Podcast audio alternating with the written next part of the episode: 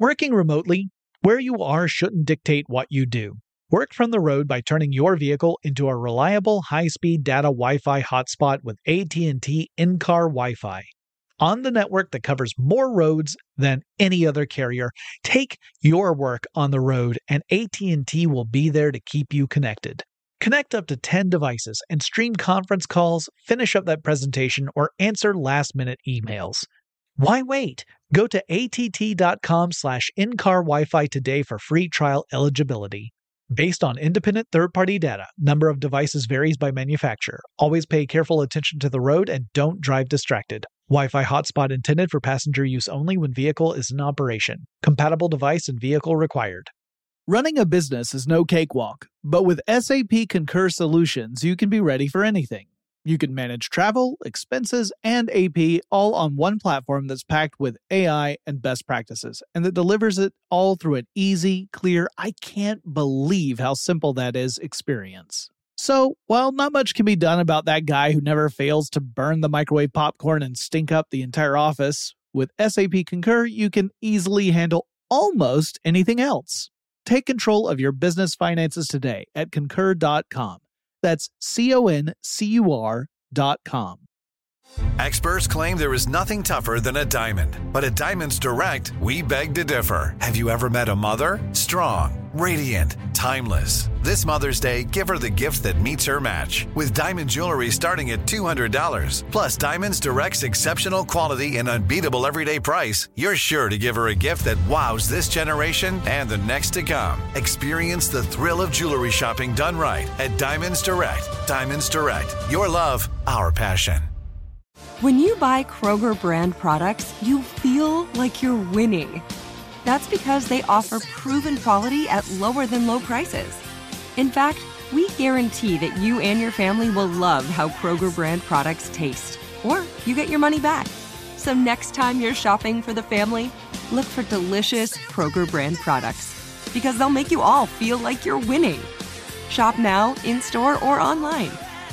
Kroger, fresh for everyone. Brought to you by the reinvented 2012 Camry. It's ready. Are you?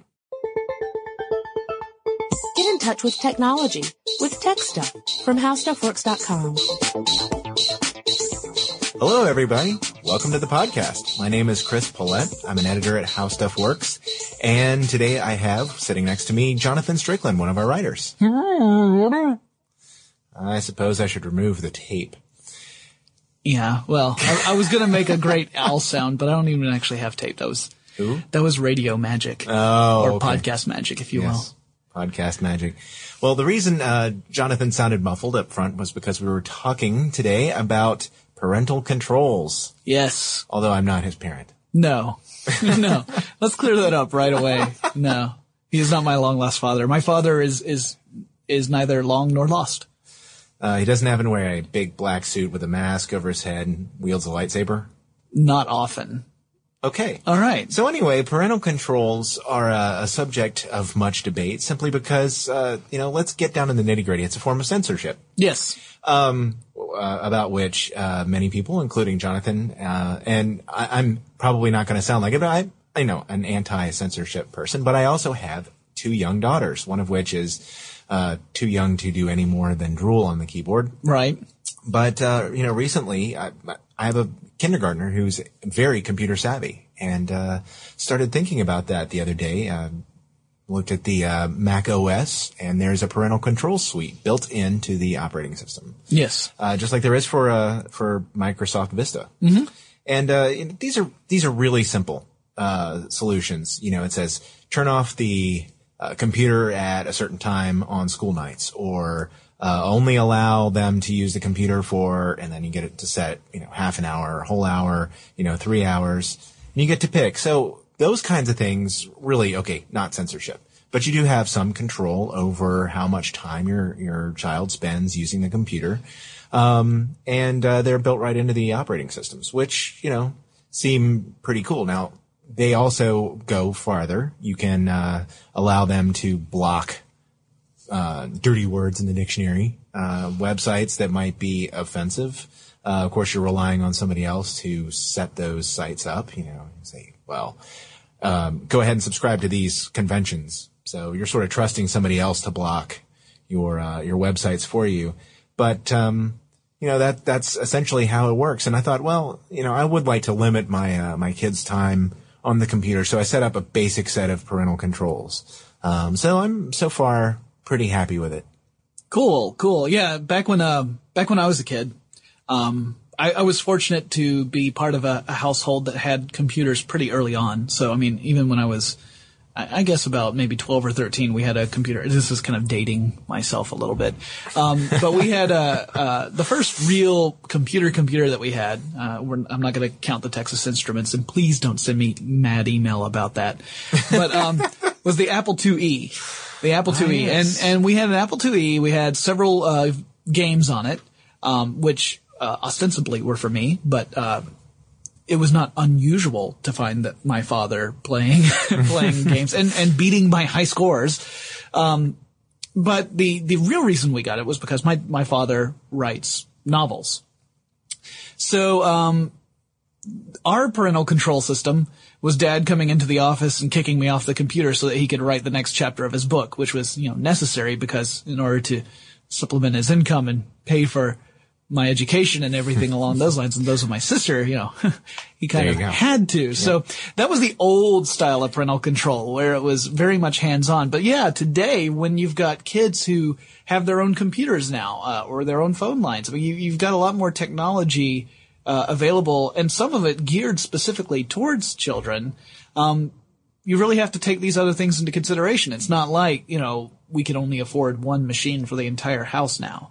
Um, you know, the the prices have dropped so much that it's not a luxury item anymore. Nope. Um, not for a lot of families, anyways. For some families, yes, it still is.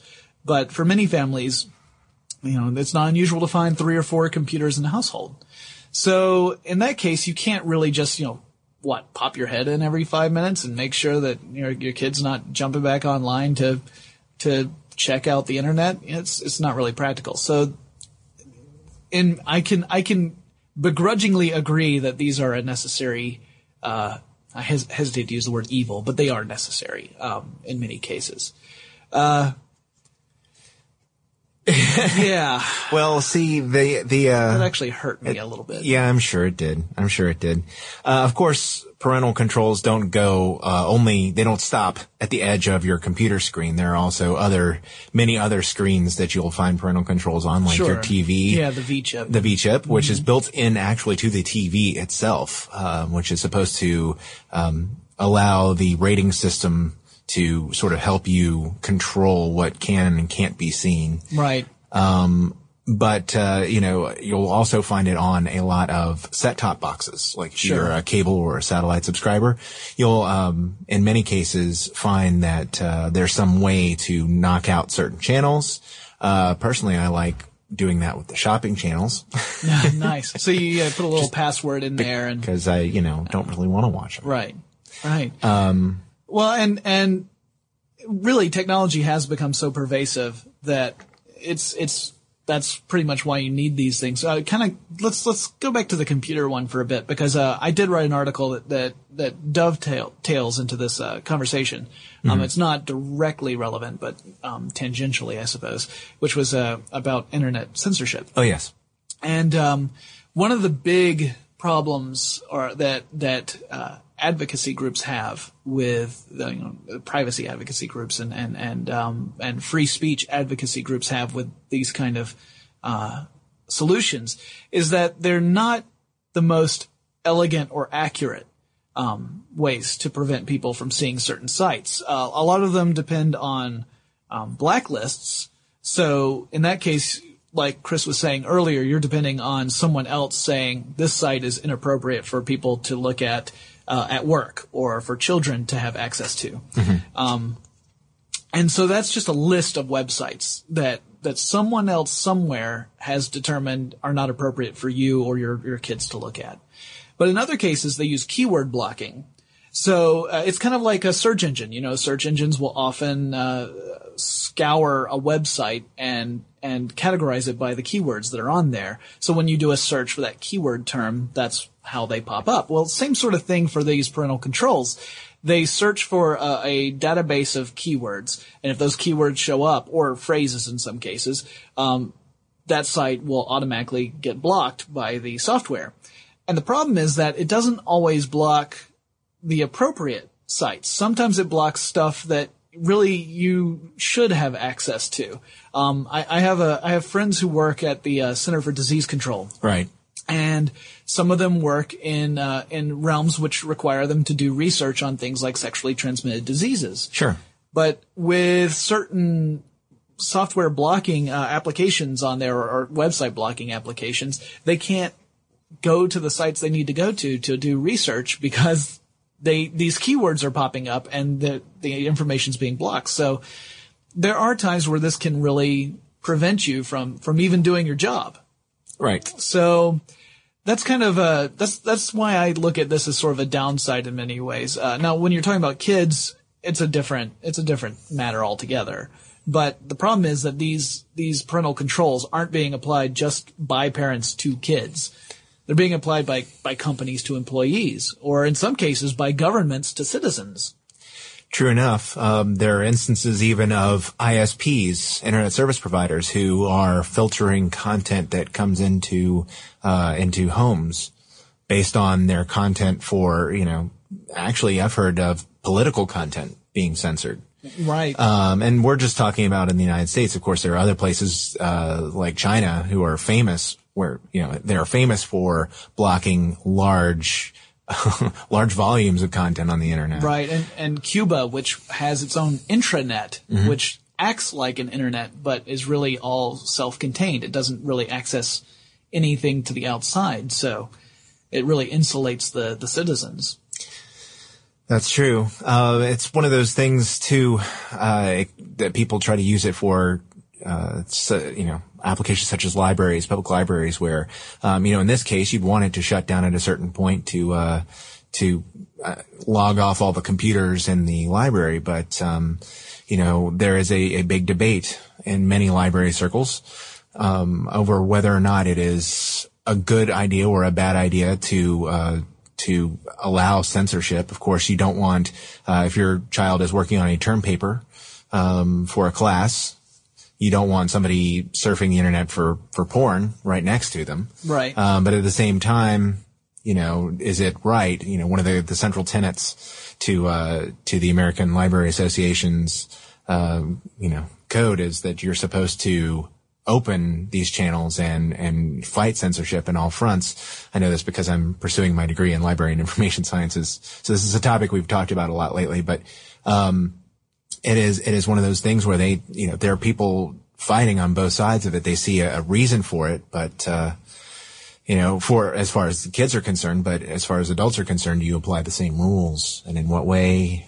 You know, Right. It's, it's difficult. Yeah, yeah. Do you put a do you have a separate section in the library? I mean, and if you Actually- do, does that does that is that inappropriate in a way because it, it casts a certain light on the people who go in there? Uh, One of the uh, one of the most popular uh, ways of handling it is to notify the library customer that they are being they are not using a filtered internet connection, Right. Uh, and to offer an unfiltered internet connection to that person, you know, as an alternative. It's like, well, here it is. You know, of course, they also risk losing federal funding uh, for these projects because that's part of uh, the legislation. And and this is you know it's just going to get more complicated. It's not going to get uh, easy. You know, it's not going to there there are no easy answers to this, and it's not going to you know there's no, solution that's going to pop up in the next 30 seconds or something. I mean, you're hearing uh, the latest news I've heard about this is for airlines that are considering you know that are starting to use. Um, they're the starting to Wi-Fi enable right Yeah. in-flight internet. They have Wi-Fi enabled uh, uh, in-flight services. So you pay to have access to uh, the internet, and you can surf the web on your laptop in flight for a fee. Um, and there are people, there are both customers, there are uh, airline personnel like like flight attendants and even pilots who are all concerned about whether or not they should put in filters to block people from surfing for porn on an airplane flight. Right. And I mean that that's definitely one of those situations where you're you're thinking, really, why would you want to you're sitting next to perfect strangers. And I- I've heard arguments about this. I've heard arguments that say, well, why would you look on someone else's screen? Well, it's in your field of vision. I mean, Right. you know, I don't know about you, but my, my vision does extend beyond directly straight in front of me. Right. And the way, the way you sit in an airplane, let me, if you're in coach, I mean, you know, your, your elbows are sticking in the ribs of the person next to you. There's not a whole lot of space there. Well, if you think about it, the one of the biggest arguments that I've heard for people uh, who do not want airlines to allow uh, cell phone use is they don't want to hear everybody else talking. No, I don't wanna and having their personal phone conversations. Right. Well, why would you want to? You know, I, I'll give that some credit. You know, you're a captive audience for your four-hour flight. You have to sit next to this person in very close proximity. Yeah, if you it's a full wanna- flight, you can't switch seats or anything like yeah. that. Yeah. So, I mean, I don't really want to watch somebody surf for porn, you know, sitting Yeah. right next to them and coach I for I an don't entire ever flight. want to. But Well, no. um, no, particularly not when you're a captive audience strapped into a seat at 30,000 feet. That, that definitely does not ha- appeal to me. And I've heard uh, suggestions, perhaps tongue in cheek, for solutions like having the curtained off area in the back of the plane so you could just have the porn section and uh, just, do we really need to turn airplanes into that kind of environment? I mean, we used to have the smoking sections, which, depending on your point of view, were bad enough. From my own point of view, definitely bad enough. Yeah. So I'm glad those are gone. But, uh, I mean, it's just such a can of worms. Um, and, and even though I am vehemently anti-censorship, I guess it's one of those things where it's okay as long as it doesn't impact me. Um, because I can, I can definitely say that if I were sitting next to someone and they were looking at inappropriate material, however you may define that, I, it would definitely make me uncomfortable. And I mean, it, it just seems wildly inappropriate. You, you, you would hope people would use their individual judgment and come to the conclusion of, hey, this is something I should only look at in the privacy of my own home, bathroom, closet, whatever, um, and not on a 737 going on a transatlantic flight. You know, Yeah. but but you can't necessarily trust that people will do that. So that's where the the can of worms comes in. And that's what I think I'm going to have to do eventually with my kids. Um, you know, they're, uh, at least as far as I can tell, um, you know, pretty smart kids. And they're going to have to, you know, they're going to be able to get around a lot of the parental controls I could set up for them. You know, they'll find some way to do it. Yeah. Because, Kids you know, are smart. the kids are smart and, uh, you know, it's, They soak up information so quickly. I So- mean, as fast as we come put up barriers, they're going to know ways around them. It's kind of it's it's both admirable and scary. Yes, it is. And, um, you know, I think, I think you're right. I think what it comes down to is educating people and saying, look, you know, this isn't appropriate at this time. You don't want to do this in front of all these people. You don't want to, uh, expose people to things that you wouldn't want to be exposed to. And here's why. And Right. you have to, uh, to get in there and e- explain what it is, what's going on and say, you know, you're going to have to use your judgment. Yeah, so we're getting back to the old parental control program. Exactly. It's interesting, right? You can't just solely depend upon technology. Although technology can certainly help you out. You can't you can't depend on that as the the the cure all solution. Um yeah, and you got to hope that we don't have too many Andy Kaufmans out there because those are the exactly the kind of people who would want to push your buttons and do what you're not supposed to do in public just to see how people react and there's always going to be those people, but hopefully they'll be in the minority. Right. Well, I guess that about wraps up this discussion. If you want to learn more, you can read all about internet censorship on howstuffworks.com right now, and we'll talk to you again soon. For more on this and thousands of other topics, visit howstuffworks.com. Let us know what you think. Send an email to podcast at howstuffworks.com. Brought to you by the reinvented 2012 Camry. It's ready. Are you? Running a business is no cakewalk, but with SAP Concur Solutions, you can be ready for anything. You can manage travel, expenses, and AP all on one platform that's packed with AI and best practices, and that delivers it all through an easy, clear, I can't believe how simple that is experience. So, while not much can be done about that guy who never fails to burn the microwave popcorn and stink up the entire office, with SAP Concur, you can easily handle almost anything else. Take control of your business finances today at concur.com. That's C O N C U R dot com. I'm Katya Adler, host of The Global Story. Over the last 25 years, I've covered conflicts in the Middle East, political and economic crises in Europe, drug cartels in Mexico. Now I'm covering the stories behind the news all over the world in conversation with those who break it. Join me Monday to Friday to find out what's happening, why, and what it all means. Follow the global story from the BBC wherever you listen to podcasts. Xfinity has free premium networks for everyone this month, no matter what kind of entertainment you love. Addicted to true crime? Catch killer cases and more spine-tingling shows on A&E Crime Central. Crave adventure? Explore Asian action movies on Hi-YAH. Searching for something extreme? Check out skating, snowboarding, and more on Fuel TV Plus, the global home of action sports. And find crowd-pleasing bops on iHeartRadio's Hit Nation playlist. There's new free shows and movies to love every week. Say free this week in your Xfinity voice remote. Are you still searching for your perfect place to call home? Well, now is the time to buy at Fisher Homes. If you're looking to move in before the end of 2024, May could be your last opportunity to start building your dream home and close before the year's end. If you're hoping to move in even sooner, Fisher Homes also has homes that are move in ready and waiting for you, where you can start enjoying the benefits of homeownership even faster. Schedule your personal tour with a new home advisor today at FisherHomes.com and make this spring the season you find perfect home sweet home.